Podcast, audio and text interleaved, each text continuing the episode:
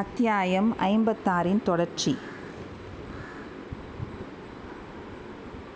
என் உயிரை கொடுப்பதின் மூலம் வீரபாண்டியனை உயிர்ப்பித்து அவளிடம் சேர்க்க முடியுமானால் அப்படியே நான் செய்திருப்பேன். இது முடியாதபடியால் என்னை நானே நொந்து கொண்டேன். என்னை நானே சபித்து கொண்டேன். பார்த்திபா நம்முடைய வல்லமைகளைப் பற்றி நாம் எவ்வளவோ நினைத்து கொள்கிறோம். நம்மால் ஆகாத காரியம் ஒன்றுமே இல்லை என்று கருதி இருமாப்பாடைகிறோம் அரசர்களிடம் மகாவிஷ்ணுவின் அம்சம் இருக்கிறது என்ற ஓலைச்சுவடிகளில் எழுதி வைத்திருப்பதைக் கேட்டுவிட்டு அதைக்கூட உண்மை என்று நம்பிவிடுகிறோம். ஆனால் உடல் விட்டு பிரிந்து போன ஆவியை திரும்பி கொண்டு வரும் வல்லமை நமக்கு உண்டா? அரச குலத்தில் பிறந்த யாருக்காவது இருந்திருக்கிறதா?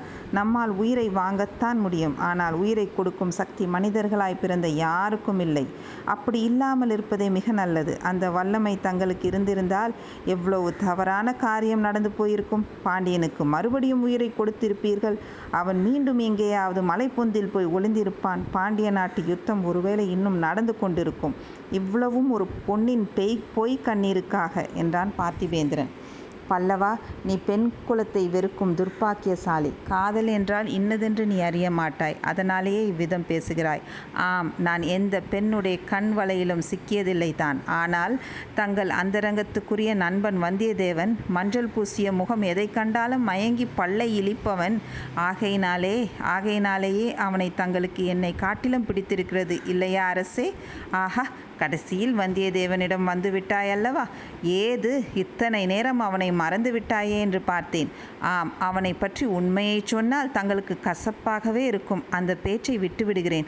பிறகு என்ன நடந்தது? அரசே நந்தினியை மறுபடியும் தாங்கள் சந்திக்கவே இல்லையா? வீரபாண்டியனுக்காக உருகியவள் எப்படி கிழவர் பழுவேட்டரையரை மணந்தாள் என்று அவளைக் கேட்கவே இல்லையா? வீரபாண்டியனை கொன்ற இரவில் கோலாகலங்களுக்குப் பிறகு நீங்கள் எல்லோரும் பாசறையில் படுத்து தூங்கினீர்கள். எனக்கோ தூக்கம் வரவே இல்லை. அவளை மறுபடியும் பார்க்க வேண்டும் என்று என் உடம்பிலுள்ள ஒவ்வொரு நரம்பும் துடித்தது. அவளை பார்த்து ஏதேனும் சமாதானம் சொல்ல வேண்டும் மன்னிப்பு கேட்க வேண்டுமென்று விரும்பினேன். மற்றொரு சமயம் அவள் பேரில் எனக்கு பொங்கி எழுந்த கோபத்தை காட்ட வேண்டும் என்ற ஆவேசம் உண்டாயிற்று. எப்படியாவது அவளை பார்த்தாலொழிய மனம் நிம்மதி ஏற்படாது. சோழ நாட்டுக்கு திரும்பி போக முடியாது என்று தோன்றியது. ஆகையால் நள்ளிரவில் நீங்கள் யாரும் அறியாமல் பாசறையிலிருந்து புறப்பட்டு குதிரை ஏறிச் சென்றேன். வைகை நதியின் நடுவில் இருந்த தீவை அடைந்தேன். மனம் பதபதைக்க உடம்பெல்லாம் நடுங்க கால்கள் தள்ளாட குதிரையிலிருந்து இறங்கி மெல்ல மெல்ல நடந்து பெருமாள் கோவிலுக்கு அருகில் சென்றேன். அங்கே இருந்த குடிசைகள் எல்லாம் எரிந்து சாம்பலாகி கிடப்பதைக் கண்டேன். ஒரு வயோதிகரும் வயோதிக ஸ்திரீயும் எரிந்த குடிசைக்கு பக்கத்தில் உட்கார்ந்து புலம்பிக் கொண்டிருந்தார்கள். இன்னும் கொஞ்சம் நெருங்கிச் சென்று பார்த்ததில் அவர்கள்தான் முன்னொரு தடவை நந்தினியை பழையாறை அரண்மனை தோட்டத்துக்கு அழைத்து வந்தவர்கள் என்று தெரிந்தது. என்னை பார்த்ததும் அவர்கள் துக்கமும் பீதியும் பன்மடங்கு ஆயின. முதலில் அவர்களால் எதுவுமே பேச முடியவில்லை. கொஞ்சம் கொஞ்சமாக அவர்களை தைரியப்படுத்தி விசாரித்தேன். ஆற்றுக்கு அக்கரையில் இருந்த கிராமத்தில் அவர்களுடைய மூத்த குமாரி இருந்தாளாம். அவளுக்குப் பிரசவ காலம் என்று அறிந்து அவளை பார்த்து வரப் போயிருந்தார்களாம். நந்தினி அவர்களுடன் வர மறுத்து விட்டாலாம் மனம் போனபடி நடந்து பழக்கமுள்ள அந்த பிடிவாதக்கார பெண்ணை ஒன்றும் செய்ய முடியாமல் அவர்கள் மட்டும் போய்விட்டு திரும்பி வந்தார்களாம். வழியில் யாரோ சில முரடர்கள் ஒரு பெண்ணை காலையும் கையையும் கட்டி எரிந்து கொண்டிருந்த சிதையில் பலவந்தமாகப் போட முயன்றதை அவர்கள் பார்த்தார்களாம். யுத்த காலத்தில் இத்தகைய விபரீதங்கள் நடப்பது இயல்பு என்று எண்ணி அவர்களுக்கு அருகில் போகவும் பயந்து கொண்டு விரைவாக இங்கே வந்து சேர்ந்தார்களாம். வந்து பார்த்தால் குடிசைகள் பற்றி எரிந்து கிடந்தனவாம்.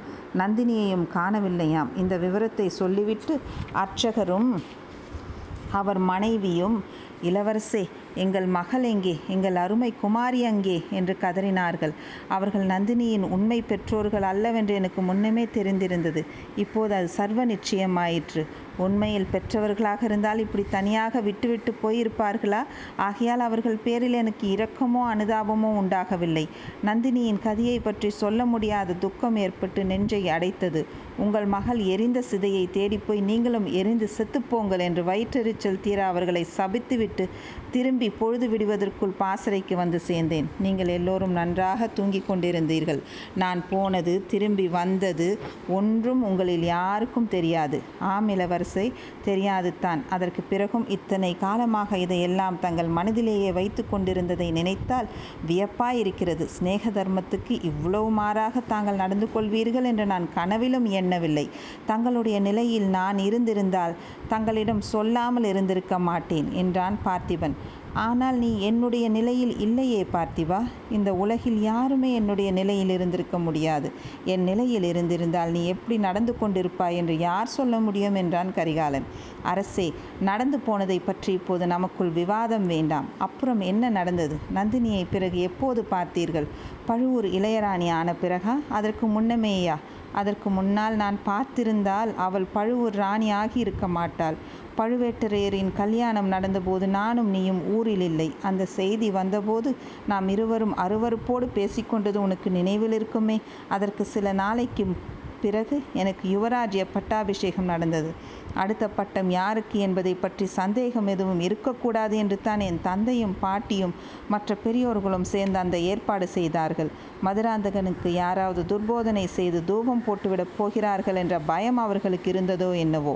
இளவரசு பட்டம் கட்டியதோடு பரகேசரி பட்டம் அளித்து என் பெயராலேயே கல்வெட்டு சாசனம் ஏற்படுத்தும் உரிமையையும் அளித்தார்கள். இனி சோழ சாம்ராஜ்யத்தை ஆளும் பொறுப்பு முழுவதும் உனக்கே என்று என் அருமை தந்தை மனமாற வாயார கூறினார். அதை நாட்டார் நகரத்தார் அமைச்சர்கள் தளபதிகள் அனைவரும் ஒப்புக்கொண்டு ஜெயகோஷம் செய்தார்கள். இந்த கோலாகலத்தில் நான் நந்தினியை அடியோடு மறந்திருந்தேன். ஆனால் பட்டாபிஷேக சடங்கு நடந்து முடிந்து சிறிது நேரத்துக்குள்ளாம் அவளை நான் என்றும் மறக்க முடியாத சம்பவம் நேர்ந்து நேர்ந்தது. பழை பழமையான சோழர் குலத்து மணிமகுடத்துடன் என்னை சக்கரவர்த்தி அந்தப்புறத்துக்கு அழைத்து போனார். அழைத்து போனார்.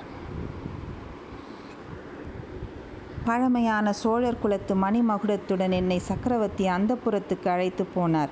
என் அன்னையிடமும் பாட்டியிடமும் மற்ற அந்தப்புற மாதரிடமும் ஆசி பெறுவதற்காக அழைத்து போனார். என்னை தொடர்ந்து என் சகோதரனும் முதன் மந்திரியும் பழுவேட்டரையர்களும் வந்தார்கள்.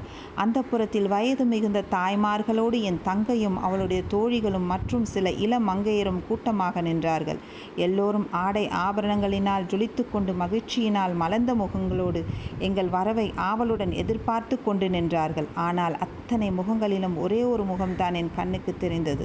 அது நந்தினியின் முகம்தான். எரிந்து சாம்பலாய் போனாள் என்று நான் எண்ணியிருந்த என் இதய தேவதைத்தான் அவள். அந்த அரண்மனை அந்த புறத்துக்குள் அவள் எப்படி வந்தாள்? அவ்வளவு பிரமாதமான ஆடை அலங்காரங்களுடன் ராணிகளுக்குள் நடுநாயகமான மகாராணியாக அங்கே எப்படி நிற்கிறாள்? அவள் முகத்தில் தான் என்ன மந்தகாசம்? அவளுடைய சௌந்தரியம் முன்னை காட்டிலும் பத்து மடங்கு அதிகமாயிருப்பது எப்படி? சில கண நேரத்திற்குள் என் உள்ளம் பற்பல ஆகாச கோட்டைகளை கட்டிவிட்டது.